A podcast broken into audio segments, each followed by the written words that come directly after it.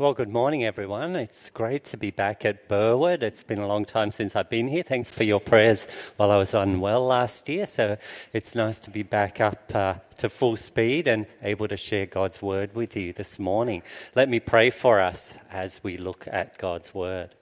Heavenly Father, we pray that you'll help us to understand what's in the passage, but we pray you'll also help us to apply it to our lives. And we pray this in Jesus' name. Amen.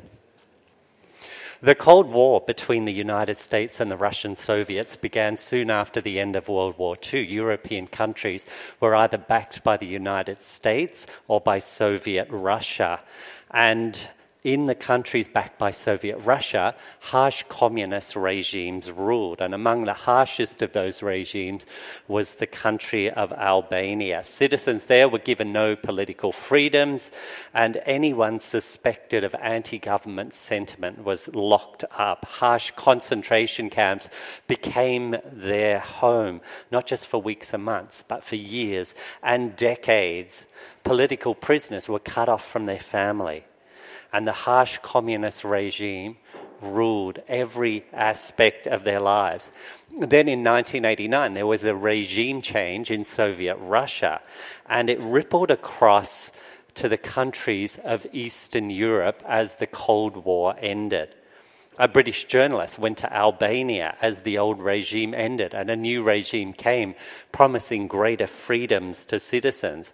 And she was at the gates as one of the the concentration camps opened up. The political fr- prisoners were told that they were free to leave.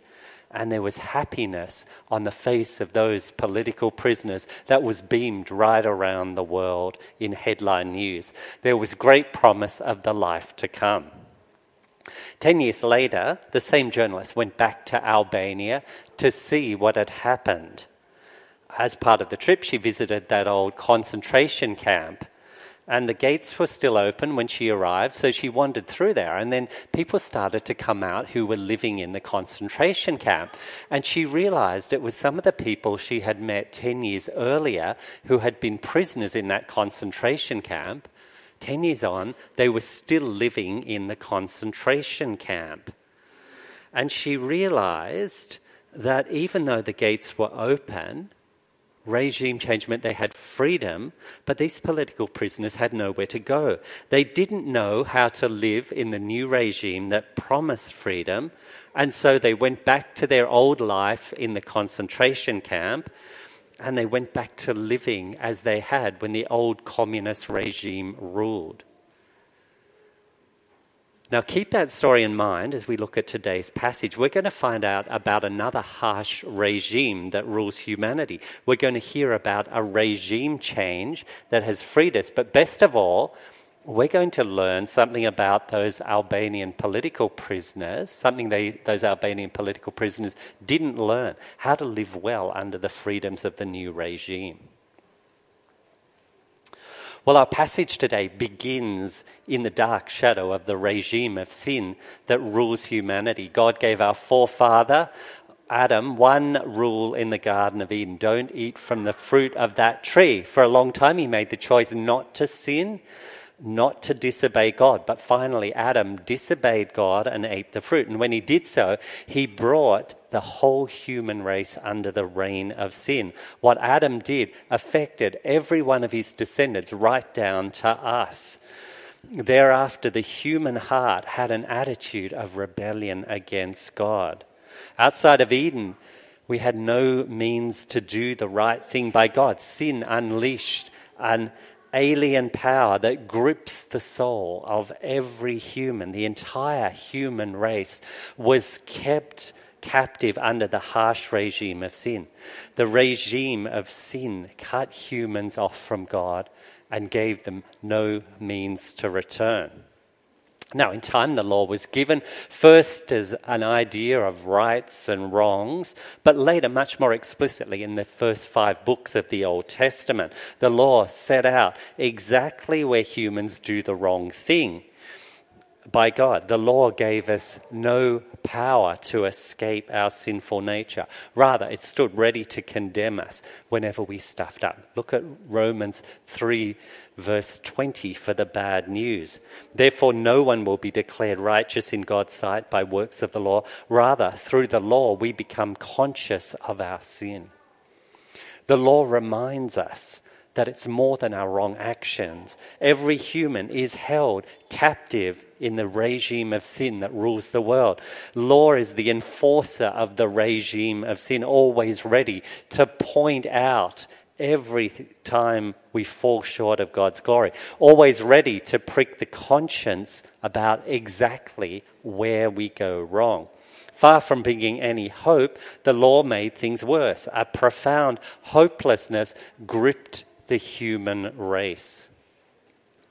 But something happened 2,000 years ago that toppled the regime of sin that had ruled for so long. In an unfashionable corner of the Roman Empire, a man called Jesus lived. He resisted the temptations to join sin's regime even after he was weakened from 40 days of no food. One of his first assaults on the regime of sin came when he declared a paralyzed man not just healed, but forgiven. And not only did he claim there was a way back to God, he claimed that he was the way back to God. And the regime of sin was coming apart at the seams. Then his assault on sin's regime seemed to come to an abrupt end when he was executed on a Roman cross.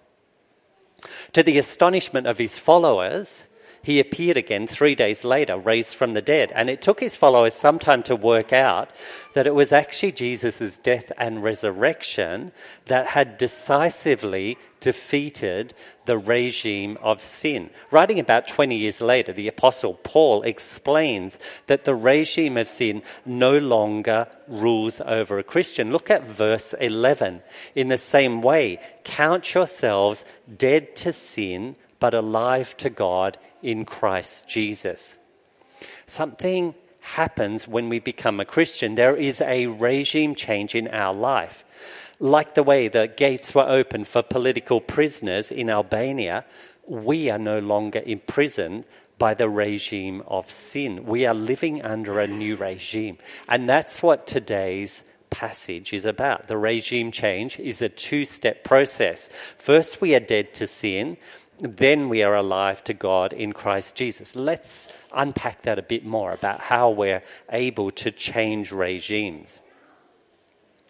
First up, we are to count ourselves dead to sin. The old regime of sin no longer has power over us. How is that possible? Well, the answer comes from the verses before. Um, look at verse 5, which talks about how Jesus' death relates to us. We have been united with him in a death like his. Alone of all the humans in history, Jesus lived in a world full of sin but was not ruled by it. He never sinned. He escaped the regime of sin by dying on the cross. And here's the trick at the point that we become Christian, we were united with him in his death. Death is the only way to escape the regime of sin that rules over humans. Look at verse 6 For we know that our old self was crucified with him so that the body ruled by sin might be done away with, that we should no longer be slaves to sin because anyone who has died has been set free from sin. When Jesus died, he paid the penalty for our sin, not for himself because he hadn't sinned, but for us. We are no longer slaves to sin because he has paid the penalty for our sins. That means the regime of sin no longer has dominion over us. We died to the old regime of sin. Now, be clear here, it doesn't mean that we don't sin. That's obvious from our day to day experience. It means that sin no longer rules in our lives. We no longer live in the realm of sin. We have died to sin. Now, we do sin, and even our best deeds are stained with sin, but our attitude toward it is essentially different from an unbeliever. We do succumb to temptations, but this is different from the settled disposition of an unbeliever. Further, our sin is a burden that afflicts us rather than a pleasure that delights us. Now, all of this happened in the past time when we became Christian. It's already happened, even if we were not aware of it. Our dying to sin is not something that we make true by thinking it's the case. It has happened in the past, regardless of whether we can understand it or not. We are to count ourselves dead to sin. That's the first step in a two step process to escape the regime of sin. But there's more. So far, we've seen that Christians are no longer under the old regime of sin. Like the Albanian political prisoners, the gates are open and they're free to leave the concentration camp. But here's where things went wrong for those Albanians. They didn't know how to live under the new regime, and so they just stayed in the camp and kept living the old way. They were not equipped to live in the post communist regime of Albania, so they stayed where they were. Fortunately for us, Christians are given all the equipping we need to live in the new regime of sin. Now, it doesn't mean that we've been given a list of instructions, then told to go off and, and do our best with them. There's something much more fundamental than that. As, as much as we die to Christ to escape the old regime of sin, we are now alive with God, alive to God in Christ Jesus, as verse 11 says. We are united to Him in His resurrection. And we can trace the details of that in the verses before. Pick it up from verse 4. Just as Christ was raised from the dead through the glory of the Father, we too may live a new life. For if we have been united with him in a death like his, we will certainly also be united with him in a resurrection like his. Now, we cannot live a holy life by our own strength, but we don't need to we are united with Christ in all his power. Verse 8 continues the good news. Now, if we died to Christ, with Christ, we believe that we will also live with him. For we know that since Christ was raised from the dead, he cannot die again. Death no longer has mastery over him. The death he died, he died to sin once for all. But the life he lives, he lives to God. Well, since the regime change has happened in our lives, Paul can give the command in verse 12. Therefore, do not let sin reign in your mortal body, so you obey its evil desires. Because we are no longer under the regime of sin, Paul can give us this command not to let sin reign because Christians are no longer under the regime of sin. Paul can tell us not to obey its evil desires. Now let's think a bit more carefully about that command in verse 12. You would mock one of those Albanian political prisoners if you told him to live out his freedom while the gates of the concentration camp were still closed. But if you give him that command when the gates are unlocked, then all the possibilities of a new life are open to him. Likewise, if I gave you verse 12 when you lived in the hopeless despair of sin's regime, I would just be making fun of you. You would have no capacity to resist the will of sin. But Jesus has overthrown sin's regime, and we have died with him and risen to a new life that changes our fight against sin completely. We are confident to take up the fight because we are no longer controlled by the regime of sin. We must, by faith in God's word, lay hold of the fact that we have died to the reign of sin and are now alive to God under his reign of grace. Unless we do that, we're going to find ourselves trying to pursue our own holiness by the strength of our own wills and not by the grace of God. And that's going to end up in exhaustion and defeat for us.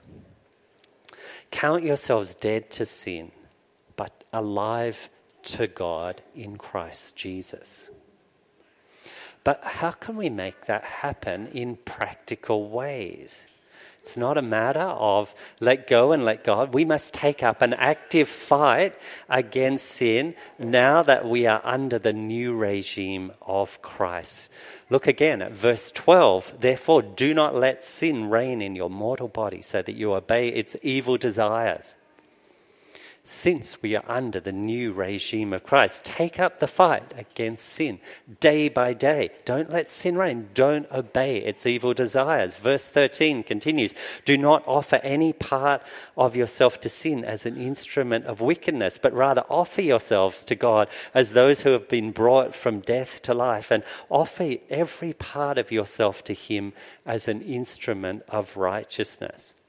Now it says, don't offer any part of yourself to sin. I think there's an echo there of the Old Testament sacrificial system where you either made an offering to the true God or to the false God. But it also foreshadows something that Paul's going to say in a few chapters' time in Romans 12, verse 1, where he says, Offer your bodies as a living sacrifice, holy and pleasing to God. This is your true and proper worship. Since we are no longer part of the old regime of sin, we don't offer our, any part of ourselves to sin as an instrument of wickedness. Rather, we offer our whole lives to God as an instrument of righteousness. Now, it's an odd phrase to talk about a part of yourself, and I guess it would make a pretty good children's talk, wouldn't it? If you had an, uh, if you could talk about how to be an instrument of wickedness or how to be an instrument of righteousness. Let's do some examples. Hands, will we use our hands to build and heal and help and give, or will we use them to grab and hinder and destroy? Legs, will the legs take us to good tasks or will they take us to mischief? Ears can be an instrument. Is this sounding familiar? Hmm, okay, I've heard this before somewhere. Ears can be an instrument of wickedness if they're willing to listen to false teaching and slander, but an instrument of righteousness if they listen to things that are true and noble and right. A mouth can be an instrument of wickedness if it's used for gossip and putting others down, but an instrument of righteousness if it's used for building others up and sharing the good news. Now, that's all good stuff for um, a kids' talk, but I guess as we're beyond uh, that, we can also think in some more abstract ways about the parts of our bodies, okay? Here's a few examples. Your right foot guys, and I'm talking to guys here, your right foot can be an instrument of wickedness if you use it to speed and run red lights. But it can be an instrument of righteousness if you take a much calmer approach to driving. Your wallet can be an instrument of wickedness if you use your money in a selfish way to build your own kingdom. But it can be an instrument of righteousness if you use your money generously and for building God's kingdom. Your mind can be uh, an instrument for righteousness if you discipline it to think for God and be creative in serving His kingdom. But it can be an instrument for wickedness if you nurse bitterness and envy and you invent evil. Now, no doubt you can think of many more ways the parts of yourself can be used for righteousness or wickedness. And I promise I won't attempt any musical instruments because that will end badly. But the point here is that we are to live um, in a way that makes the fact that we belong to the new regime real and make it real that we no longer live under the regime of sin. We can stand up to sin and say no to it. Before, we had no choice. Now we have one. When we sin as Christians, we don't sin as slaves because we have to, but we sin as individuals with freedom of choice. We sin because we choose to sin. Take up the fight against sin day by day. Day by day choices make your regime change real. Now, if only it was as easy as this a new status, a series of good choices, and we would be free of sin. But there are many danger points in the fight against sin. And to understand the dangers, we need to step back and look at the wider landscape of the rise and fall of sin's reign. The early church father Augustine came up with a very useful summary about the reign of sin in our lives. Adam, the pre fall human, was not able to sin. And for a long time, he chose not to eat the fruit of that tree. He chose to obey God and not to sin. But once he chose sin, something changed entirely in the human race. As post fall humans, humanity was unable not to sin. Now, that's a double negative that makes it a bit tricky, but what it means is that humans then are slaves to sin, forced to obey its evil desires. Now, that's not to say everyone was as bad as they possibly could be, but the point here is that our underlying motivations for even the best act were not for the glory of God, and worse still we were under law which pointed out every instance of sin without giving us the ability to resist sin. With the coming of Christ, reborn humans are under grace and not law. We are in Christ, whereby his death and resurrection mean that we are set free from slavery to sin we are able not to sin. We have choices not to let sin reign in our mortal bodies so we don't obey its evil desires. We have choices whether we will offer the parts of our body to sin or to God. In the life to come, as glorified humans, we will be unable to sin. Something to look forward to, but we're not there yet because right now, as Christians, we are reborn humans we are able not to sin, and so we're to take up an active fight against sin.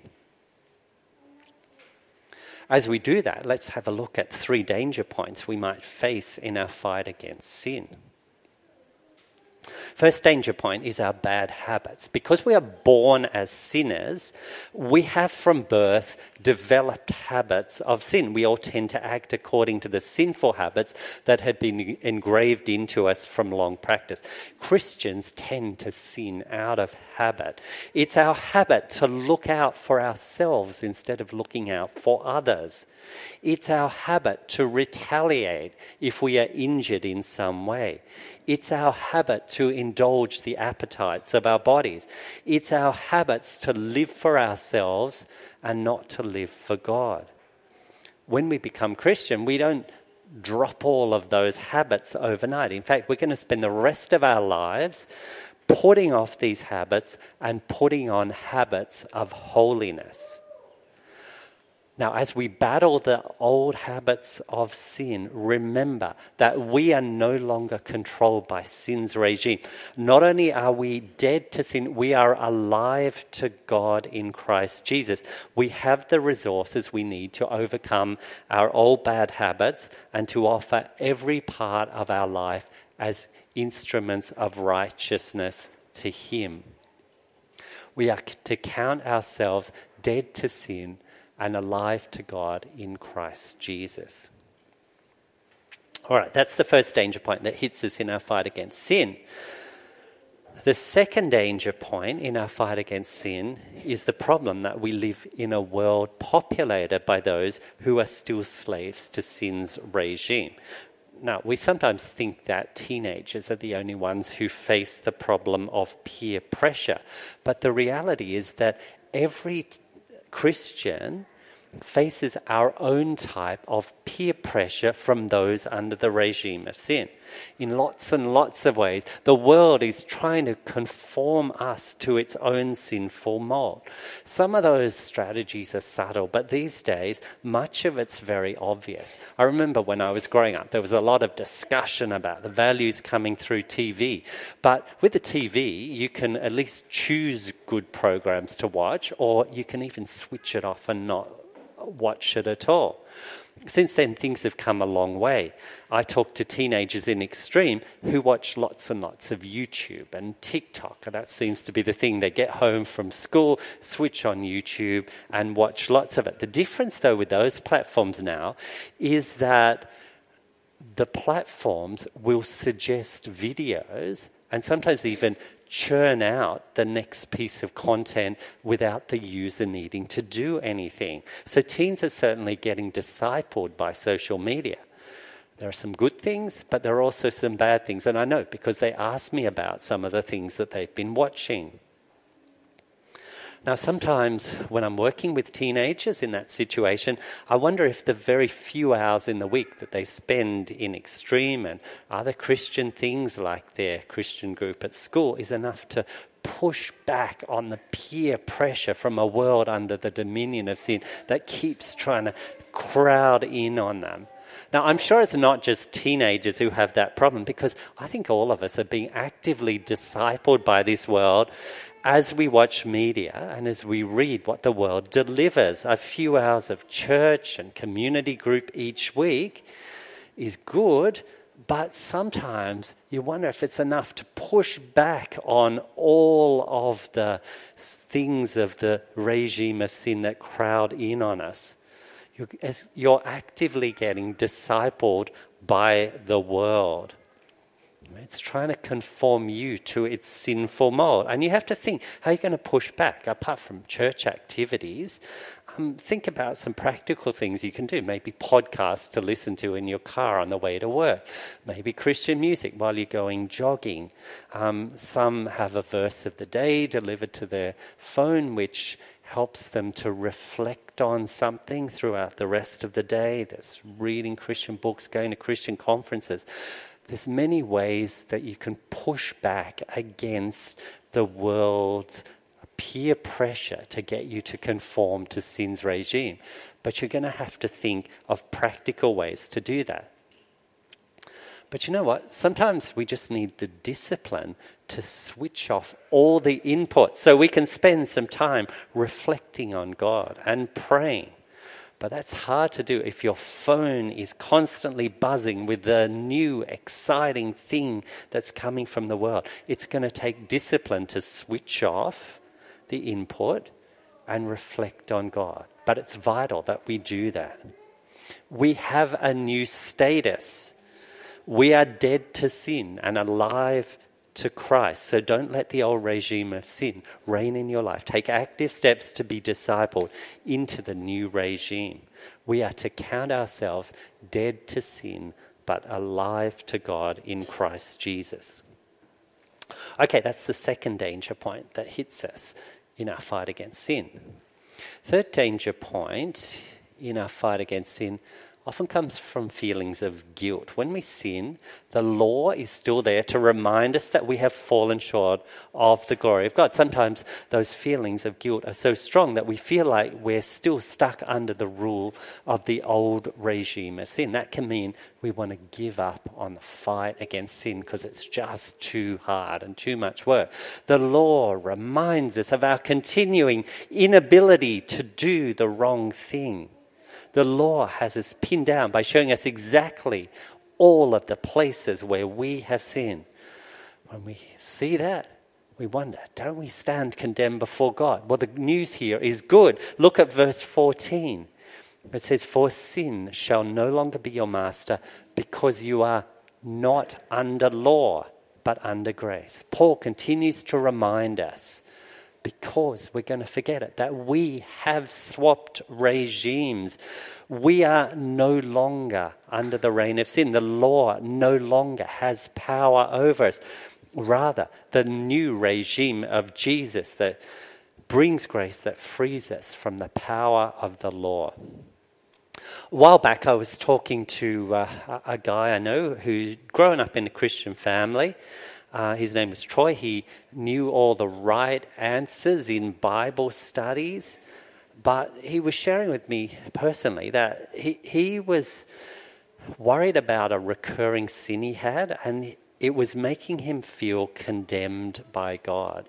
He was wondering um, what was happening with his Christian life because he was trying to fight against this sin, but it just kept coming back.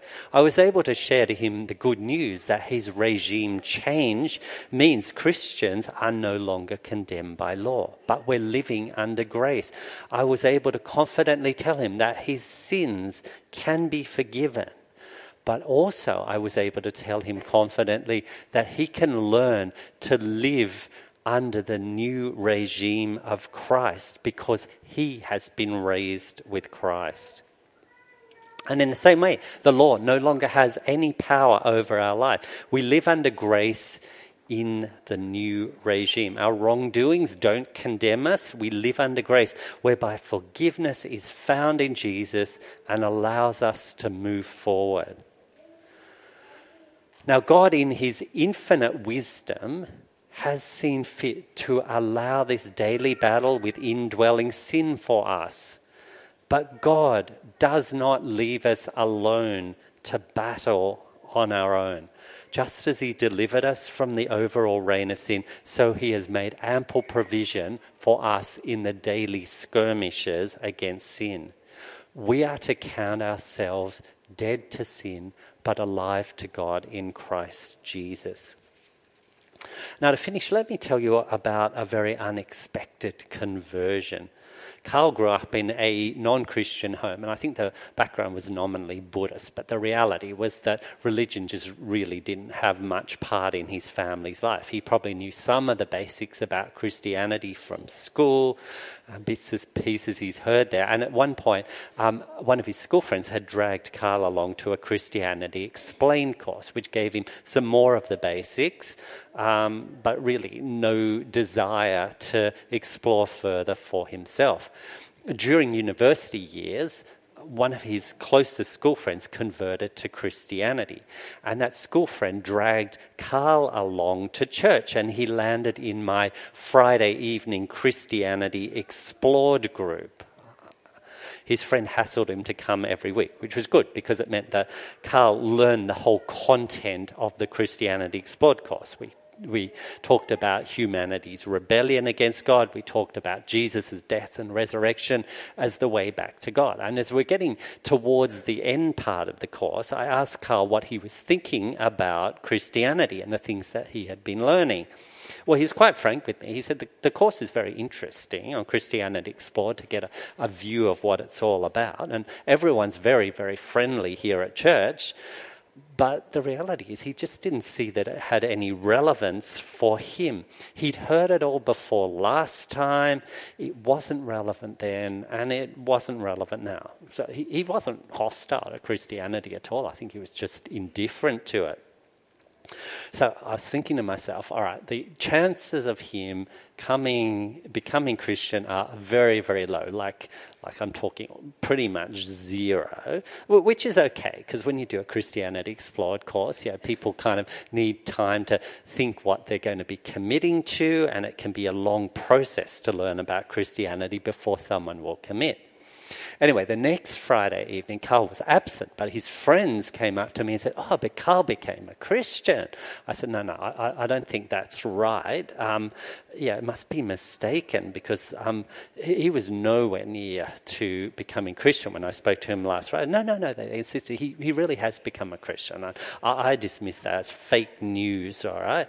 The, the following Friday, then, Carl turned up. Oh, Pete, I became a Christian. I said, No, that can't be right. Now, if you are ever leading a Christianity Explore course, please do not say that if someone out of the blue tells you that they've become a Christian. Well, he wasn't put off by my blundering reply. He said, No, no, I really did become a Christian. Are you sure? And don't say that either, all right? If you're doing a Christianity Explore course. So he wasn't put off again. He says, Yes, I'm sure. I went home that Friday after we talked and didn't think much about Christianity over the weekend. But on Monday night, I was just sort of sitting in my room thinking about things. And suddenly I had this really strong feeling about how I had lived my life apart from God. I felt terrible when I realized that I had set my life priorities around what I wanted wanted and not what God wanted. But then I remembered all the stuff that we'd been learning in the Christianity Explored group, and I remembered how Jesus' death and resurrection opened the way for me to come back to God. And there and then, on that Monday night, I said sorry to God and asked Him to be my God going forward. Now, fortunately, at this point, I managed not to say anything else that was inappropriate. And I just praised God that He had taken Carl out of the kingdom of sin and brought him into His kingdom. It was a genuine conversion. Now, it was harder for Carl, I think, because he didn't have the background of a Christian family and hadn't grown up knowing all the Sunday school answers that kids have if they've had, you know, many years in church. And he had a lot of stuff to learn. But now he was in Christ and he was was equipped to live as a Christian. We were there to help him as he took up the daily fight against sin. And I'm pleased to say, Carl has continued in his Christian faith to this day. It was a very unexpected conversion, most of all for me, but I think for him as well and his friends, but more evidence that we can count ourselves dead to sin, but alive to God in Christ Jesus. Let me pray for us as we finish. Heavenly Father, thanks that Jesus' death and resurrection frees us from the regime of sin and gives us a new life. Please help us in the fight against sin. Help us to use our parts for righteousness, not wickedness. And we pray all this in Jesus' name. Amen.